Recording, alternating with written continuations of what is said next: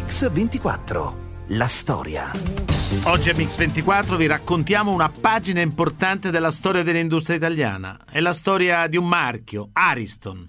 È un marchio che ha fatto epoca e la storia anche dei suoi prodotti, le cucine, gli elettrodomestici, i termosanitari, che sono stati venduti in tutto il mondo. Quella che vi raccontiamo quindi è un'affascinante avventura imprenditoriale che attraversa 3 generazioni. È la storia di Aristide Merloni, figlio di contadini, classe 1897, un semplice perito industriale che ha saputo cambiare il destino della sua famiglia e il destino della sua regione, le Marche.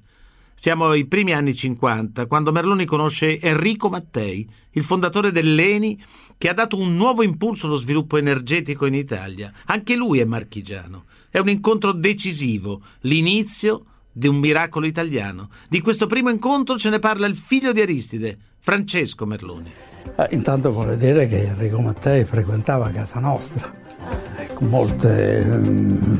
Sarà venuto a cena dalle 3-4 volte, 5, adesso il numero non me lo ricordo, ma veniva a cena. Enrico Mattei e Aristide Merloni si incontrano a Matelica in provincia di Pesaro. Mattei torna nel suo paese per ricevere la cittadinanza onoraria, perché attraverso l'ENI è riuscito ad assumere e dare lavoro ad un sacco di giovani di Matelica. Mentre era lì con Merloni, arriva il suo vecchio datore di lavoro, che in un accento marchigiano gli dice: «Ma Enrico, se tu ti porti via tutti i nostri maschi, le nostre femmine, che cosa restano a fare le puttane?» Matteo è scioccato, capisce che il suo vecchio capo ha ragione. Se non si fa qualcosa e si portano via tutti i giovani è finita, il paese muore. Così lo racconta Francesco Merloni, il primogenito di Aristide. Matteo rimase scioccato. Ma capì subito che aveva ragione. Certo, ha ragione. Certo, se non facciamo qualche cosa qui e che se portiamo via tutti i giovani è finito, allora il paese muore. E allora io stavo lì, ho sentito tutto. Io ho detto: papà, noi abbiamo un progetto, vedi, per fare una fabbrica di bombole, che la faremmo a Fabriano. Dice, potremmo anche farla a Matelica, non è che 15 chilometri siamo. Così diamo un po' una possibilità di occupazione. Qui il papà era titubante, e poi dopo diglielo. No? Mattei preme per fare una fabbrica di serbatoi per l'ENI. Aristide ha già un progetto per una fabbrica di bombole. Dopo qualche settimana si decidono a fare uno stabilimento per produrre bombole per gas a Matelica. Mattei dà una commessa di 50.000 bombole prima ancora che partisse la fabbrica. Ancora Francesco Merloni. Ci ha dato i disegni delle bombole dell'Agip, il prezzo è quello che facciamo a tutti gli altri, che era 4.250 lire a bombola, non ricordo, e partite. E noi abbiamo, non è che ci ha dato l'ordine così, però ce l'aveva detto. Noi abbiamo preso la parola, abbiamo preso i disegni e via, ci siamo messi a lavorare.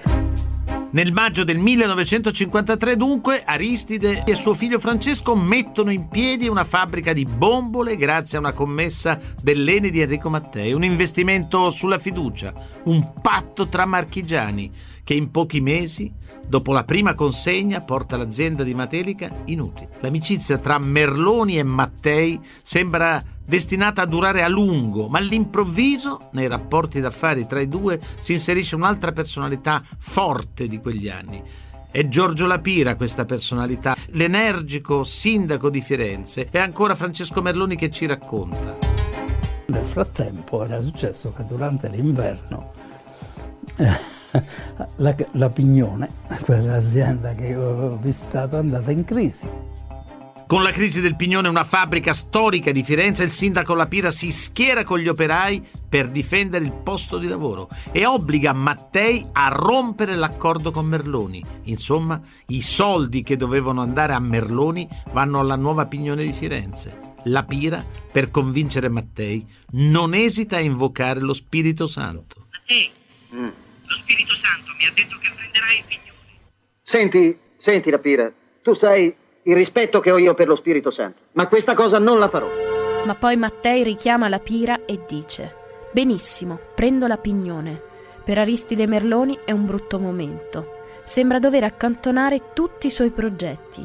Il rapporto con Mattei è un rapporto complicato, così racconta il figlio di Aristide Merloni, Francesco. La prese, in effetti, sa, il rapporto con Mattei è un rapporto tra due personalità piuttosto molto diverse, molto personalità forti e e che avevano anche soggezione uno dell'altro. In effetti Mattei fece capire a papà che se gli dava dei contributi, perché lui aveva tante richieste per la costruzione delle chiese a Milano, che glielo chiedeva il cardinale Montini, mi pare che era quella volta, e allora insomma a mio padre lasciò cadere. Guardate che queste cose non le considerava. Aristide, di fronte agli operai che perdono il lavoro, è costretto a licenziarli, ma continua a dargli lo stipendio. Per 3 mesi fa un po' da cassa integrazione privata, che all'epoca non esisteva ancora. E poco dopo, senza darsi per vinto, passa a fornire la concorrenza dell'ENI, come racconta Francesco Merloni. Noi siamo andati alla concorrenza e abbiamo trovato la possibilità di andare avanti ugualmente, e abbiamo fatto un'azienda che in pochi anni ha sbaragliato tutti i produttori italiani. Le bombole si vendono bene, fanno cassa, come si dice in gergo. Quei soldi Merloni decide di investirli questa volta in una nuova fabbrica di scaldabagni. Non è difficile dalle bombole passare a fare gli scaldabagni e poi ancora al fornello a gas. Su Mix 24 stiamo raccontando una grande storia imprenditoriale italiana. Torniamo subito dopo la viabilità.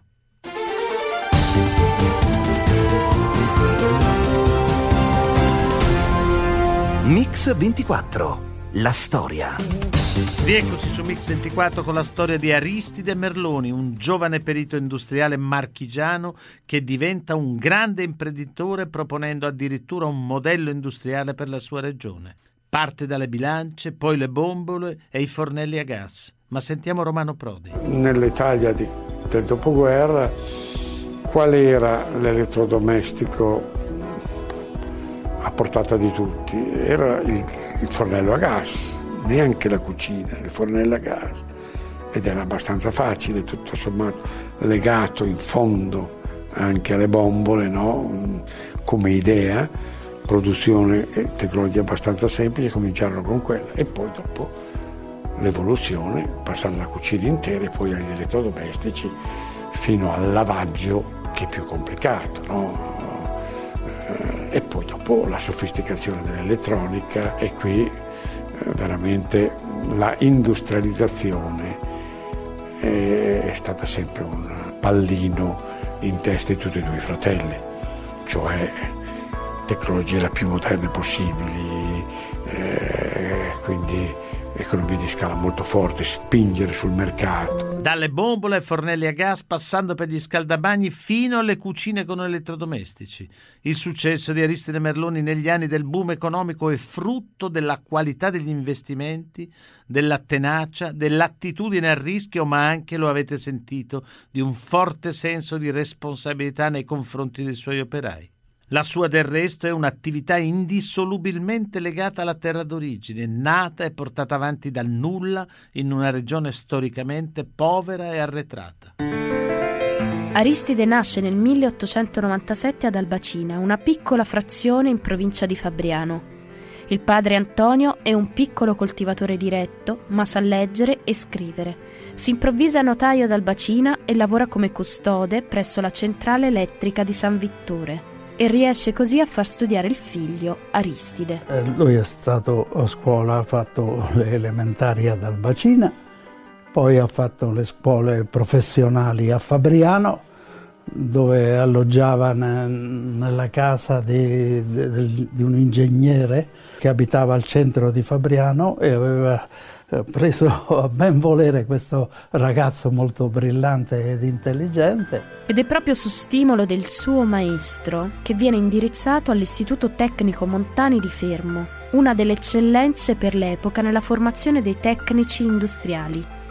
Prima di trasferirsi a Fermo, Aristide incontra Maria Mattioli, figlia di uno dei notabili di Albacina, che appartiene alla famiglia più benestante del paese.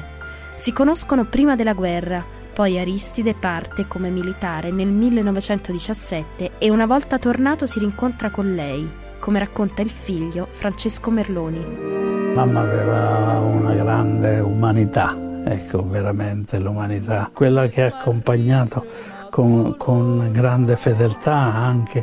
Poi mio padre era esuberante, nei momenti anche nervoso, anche magari sbagliando in un certo senso, aspro in certi momenti, e magari le cose non andavano bene perché allora se la prendeva con la moglie, scaricava tutto su di lei, insomma, cosa veramente che io giudicavo assurda. E lei ne soffriva tanto. Siamo negli anni '20, dopo la prima guerra mondiale. Aristide e Maria Mattioli si sposano nel 1921 nel loro paese nativo, ad Albacina. Sono anni difficili, manca il lavoro. Aristide, come gran parte dei giovani italiani, è costretto a emigrare al nord. In Piemonte le cose vanno meglio. Il giovane perito trova lavoro in un'azienda meccanica che produce bilance, diventa amministratore delegato, arriva a guadagnare la cifra astronomica per allora di 4.000 lire al mese. Ma qualcosa dentro di lui lo spinge a lasciare tutto. A 33 anni Aristide si dimette, torna a casa con 3 figli e in tasca 12.000 lire di risparmi. Ancora Romano Prodi. Era talmente fissato, e questo nei suoi figli era fortissimo, nel rapporto con la sua città, che quello che mi colpì è questo: è andato in Piemonte, ha creato una struttura legata a quello che era lo sviluppo modesto, ma lo sviluppo industriale di allora, torna in un luogo del tutto senza cultura industriale e lì ci rimane per via delle radici, non per via della convenienza industriale, per via delle radici. Se potessi avere 1.000 lire al mese. Merloni è marchigiano non solo di nascita ma anche di vocazione e torna con la volontà di dare lavoro. Lui dice sempre: non c'è valore nel successo se non c'è anche una crescita nel valore della società. Ancora Francesco Merloni. Perché lasciare tutto? Per quella molla interiore, quel suo shock che ha avuto da ragazzo quando ha visto i suoi parenti, i suoi amici andare in un'emigrazione senza ritorno. Occorre fare qualcosa per il riscatto della sua terra, per il riscatto della gente, perché qui nelle Marche la gente possa continuare a vivere e lavorare. Merloni arriva ad Albacina, si mette in società con suocero per essere padrone dell'azienda. L'azienda va male, fallisce e lui si trova in braghe di tela. Ma Aristide è tenace, non molla, come dice suo figlio Francesco. Comunque è sempre animato da questo spirito di fare l'azienda propria. È andato anche a raccogliere soldi attraverso l'amicizia col parroco. È riuscito anche a raccogliere un po' un gruzzoletto di soldi da amici che hanno prestato dei soldi per poter... È partito nel luglio del 1930 con 5 operai. Merloni inizia con le bilance, una tipica necessità di un paese agricolo dove viene misurato quello che si produce. La famiglia intanto si trasferisce a Fabriano. Francesco Merloni ricorda così il padre. La famiglia abitava a Fabriano e andava in bicicletta da Fabriano ad Albacina e poi la sera ritornato a casa si metteva alla macchina da scrivere, subito dopo cena a scrivere le lettere magari andavano a lungo fino alla mezzanotte inoltrata, poi andava alla stazione sempre in bicicletta per impostare le lettere e mandarle e spedirle in modo che arrivassero prima a Roma o a Milano che fosse. Negli anni 30, insomma, la Merloni arriva a coprire il 70% del mercato delle bilance in Italia. Intanto il piccolo capannone di Albacina, dove tutto è iniziato, è diventato troppo piccolo e l'azienda si trasferisce a Fabriano. Gli anni della guerra però segnano una battuta d'arresto. Molti operai vengono richiamati sotto le armi e l'azienda viene prima chiusa e poi requisita dagli alleati. Aristide però non si è mai compromesso col regime e trova la forza per ripartire. Fin dal 1943 assume la presidenza della Cassa di risparmio di Fabriano e il consenso nei suoi confronti continua a crescere. Ma non basta. La sfida della ricostruzione è ancora tutta da vincere e passa anche per un impegno politico in prima persona. Fabriano è una piccola città, una specie di Peppone Don Camillo, cioè ha una cultura cattolica molto forte, ma subito dopo la guerra viene travolta da un predominio delle sinistre, che fanno muro contro una dittatura fascista da poco finita. La democrazia cristiana ha bisogno allora di una contrapposizione forte contro il comunismo. Merloni ha il consenso perché ha iniziato ad imbarcare gente, nel senso che dà lavoro e poi è un democristiano fin dall'adolescenza. Così racconta la nipote di Aristide, Maria Paola Merloni. Credo abbia avuto il merito di far conoscere le Marche. Le Marche sono una regione piccolina, le Marche sono una regione...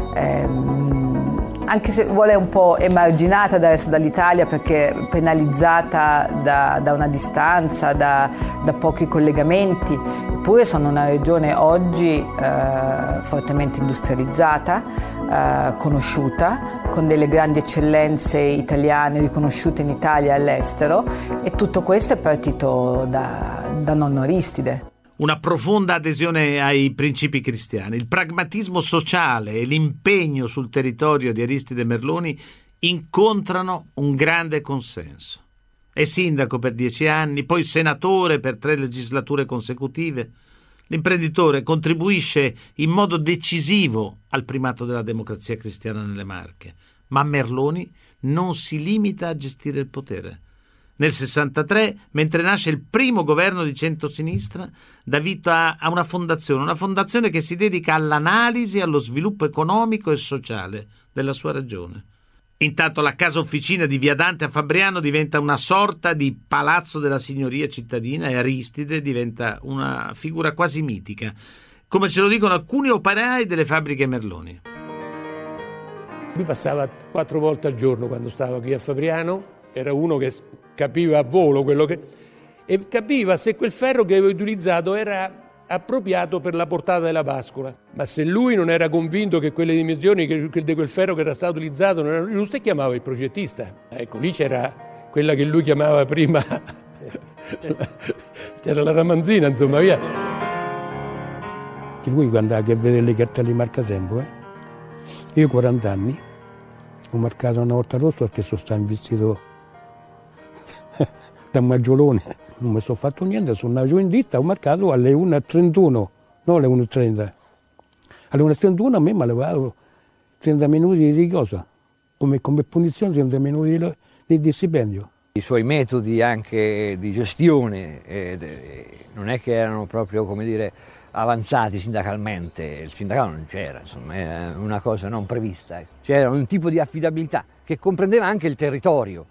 Perché poi a supporto di questo c'erano le sezioni della democrazia cristiana, le parrocchie, e quindi l'egemonia era, come dire, totalizzante, e questo sistema ovviamente aveva i suoi limiti. Duro e rigoroso, ma anche gioviale, esuberante, il carattere di Merloni è parte del suo successo come del resto la sua ambizione. Dopo le bilance, le bombole, negli anni del boom l'imprenditore marchigiano apre una fabbrica di scaldabagni a Matelica e una di fornelli a gas nella sua Albacina. Alla metà degli anni 60 la Merloni si prepara a produrre ogni genere di elettrodomestici, ma per crescere c'è bisogno di rinnovarsi. E Aristide, fino a quel momento padre e padrone dei suoi 4 figli, capisce che è arrivato il momento di farsi affiancare dalla nuova generazione. I prodotti Merloni arrivano nel mercato del consumo e allora bisogna inventarsi un marchio, come racconta Francesco Merloni. Intanto si dice, viene l'idea, siccome facciamo scaldabagni che vanno sul mercato del consumo durevole, bisogna che inventiamo un marchio, poi dobbiamo farci la pubblicità, tutte queste belle cose sopra. Dopo diverse discussioni ci venne l'idea, ma abbiamo Aristide, Ariston.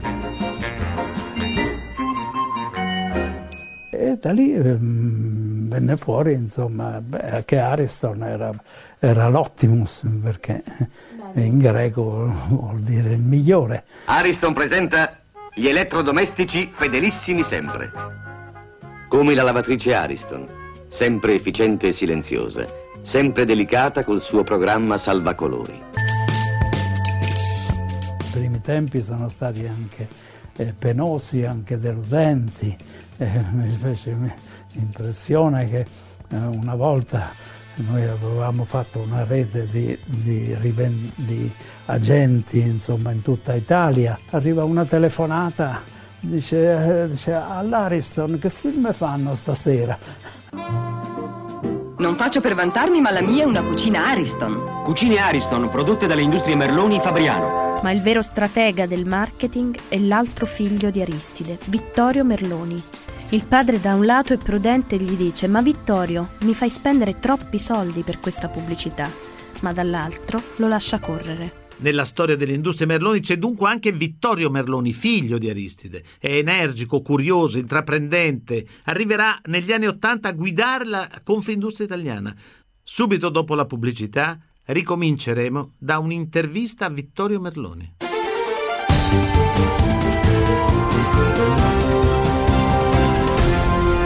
Mix 24, la storia. Dunque vi stiamo raccontando la storia di Aristide Merloni, un capitano d'industria che dalla provincia afferma il marchio Ariston in tutta Italia e anche all'estero, anche grazie all'intraprendenza di uno dei suoi figli, Vittorio Merloni. Sentiamolo a Mixer nell'83. Presidente Merloni, lei è di Ancona, ma oggi immagino deve vivere molto anche a Roma, anzi di Fabriano. Che cosa le manca di più della provincia? Beh, un po' la quiete, la pace, il riposo, la distensione. Si è mai sentito un provinciale a Roma? Sì. In che senso? Beh, una mia battuta, io quando ero piccolo non vestivo alla marinara, io vestivo alla montanara, vengo dalla montagna. Vittorio è molto innovativo nelle scelte di investimenti nelle aree immateriali, soprattutto nel design. Ma il colpo più grande è nel lancio delle lavatrici. Vittorio ha l'intuizione di cambiare l'oblò storico e il nome Margherita, la lavatrice con il nome di donna. E uno diceva: ma che lavatrice hai, Margherita? Bella da fare invidia. Porta a casa Margherita! Margherita, la nuova lavabiancheria Ariston. La scuola del padre è una sorta di marchio della famiglia Merloni, racconta Romano Prodi. Almente lì c'era la scuola del padre su una determinazione, su una volontà fortissima di sviluppo dell'impresa che ha portato a superare delle difficoltà enormi, perché poi i problemi della concorrenza, quando sono arrivati Philips, prima gli italiani, no? Candy, Indesit e tutti gli altri, poi sono arrivati Philips, tutti gli stranieri e poi concorrenti nuovi, l'impresa ha dovuto evolversi e dopodiché il rapporto con Fabriano è diventato molto più misto, dopodiché il riferimento era Milano e poi è diventato tutta l'Europa, e oggi è la Polonia e la Russia, e quindi l'Italia è solo un pezzo di questo, ma qui è cambiato il mondo, ecco. Elettronica, informatica, design d'avanguardia. La seconda generazione dei Merloni affronta la sfida dell'efficienza produttiva, alla base del modello Ariston, che sarà esportato in tutto il mondo, come abbiamo detto. C'è la scommessa vinta molti anni prima da Aristide. È un'idea della fabbrica a dimensione umana, dell'economia diffusa, dell'equilibrio tra industria e natura. La ricerca, insomma, di una via marchigiana allo sviluppo. L'economia di scala, l'efficienza non vengono realizzate da un'unica impresa grande, ma da tante piccole che si integrano rispondendo così ad un concetto molto importante. Il lavoro si porta dove sono i lavoratori e non viceversa. L'idea dei Merloni è bizzarra secondo molti, ma funzionale invece per molti altri, come ci racconta Francesco Merloni. Questa è stata effettivamente l'idea di mio padre, ecco. Questa è stata, insomma, una delle, dei cardini del suo cercare di venire incontro al territorio. Questo è socialmente e anche dal punto di vista dei costi è la soluzione migliore. Una soluzione che non piace ai grandi teorici dell'economia. Secondo Bartolo Ciccardini, marchigiano anche lui, è deputato della Democrazia Cristiana. Allora c'erano questi economisti milanesi che parlavano di grande industria, di necessità di accentrare le industrie, che pensavano che questo fosse un modello sbagliato. In realtà risultò un modello giusto.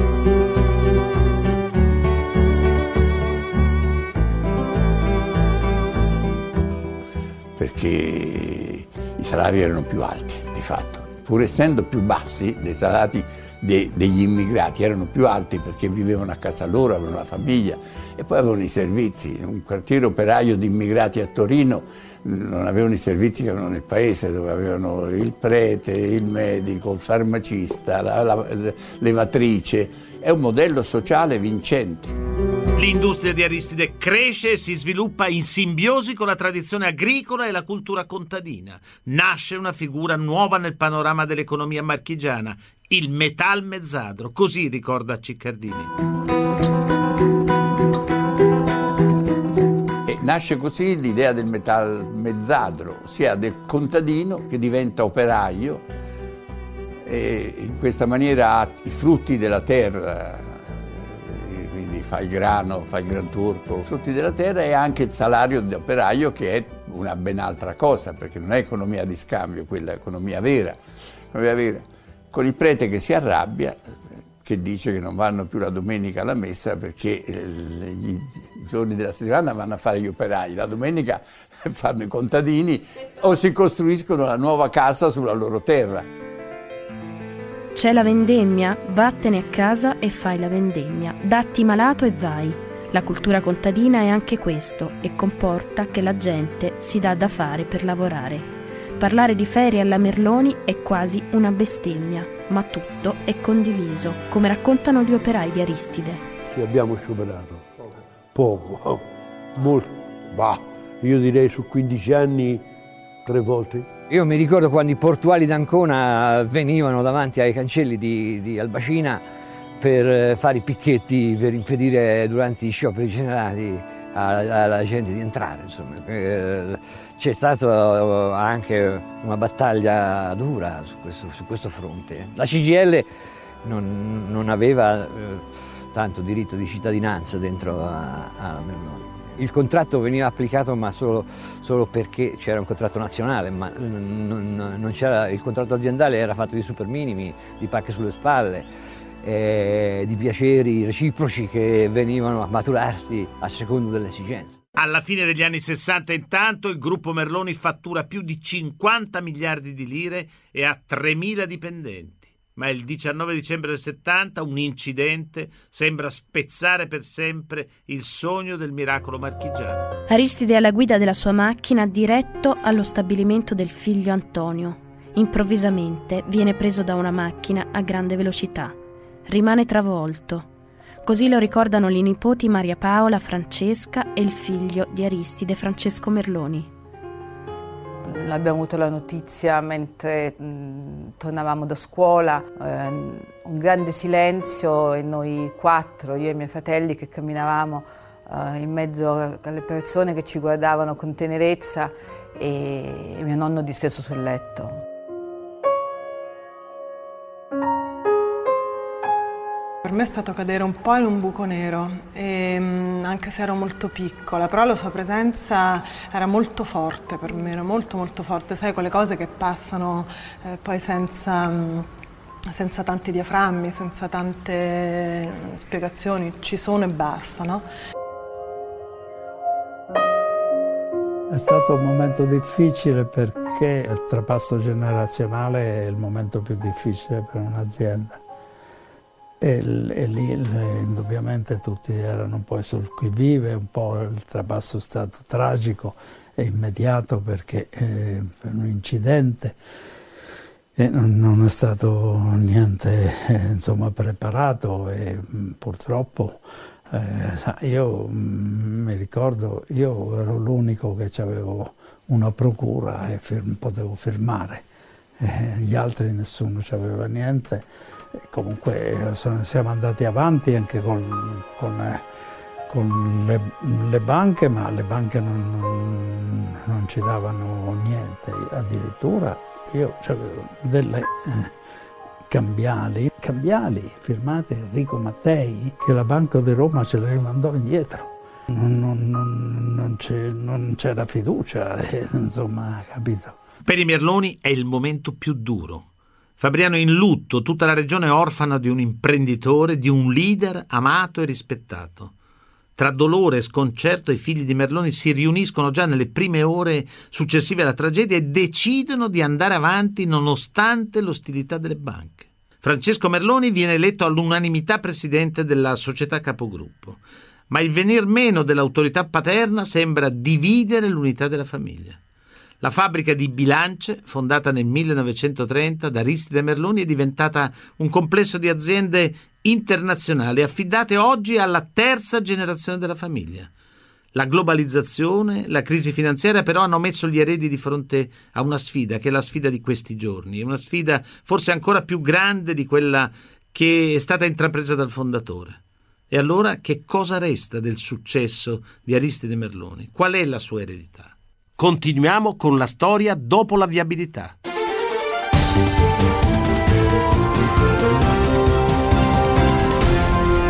Mix 24, la storia.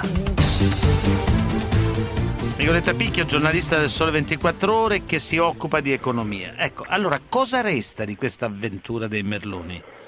Resta molto, perché resta un grande gruppo che ha ben 4.300 persone che lavorano qui negli stabilimenti italiani, un gruppo che le previsioni di fatturato di fine 2013 sono di 2,7 miliardi di euro, certamente.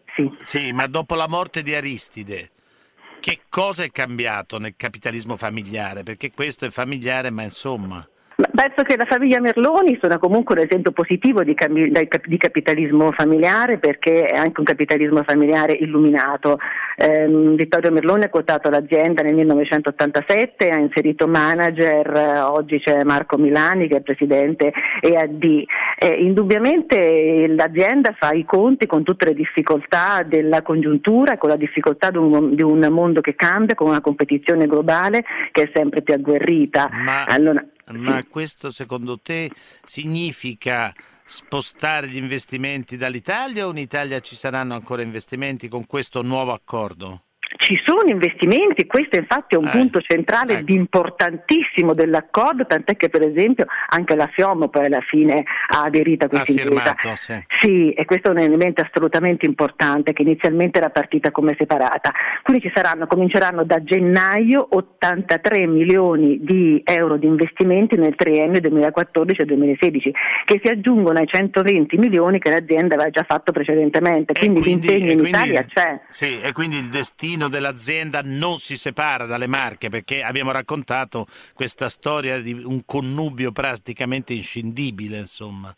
No, assolutamente non si separa, perché anzi la fabbrica, il sito di Fabriano, sarà proprio un centro esclusivo per la produzione proprio ad alto contenuto di innovazione, di forni da incasso, e produrrà anche quelli che oggi sono realizzati in Polonia. Cioè si spostano in Italia le lavorazioni ad alto valore aggiunto, puntando proprio sulla ricerca, sia sul sito di Fabriano che su quello di Comunanza che su quello di Caserta, riportando in Italia le lavorazioni ad alto contenuto tecnologico e spostando fuori quelle invece a più basso contenuto tecnologico. Ecco, quindi possiamo dire che questa lunga crisi, che è sembrata drammatica in certi momenti, in realtà oggi possiamo dire che è una crisi di crescita?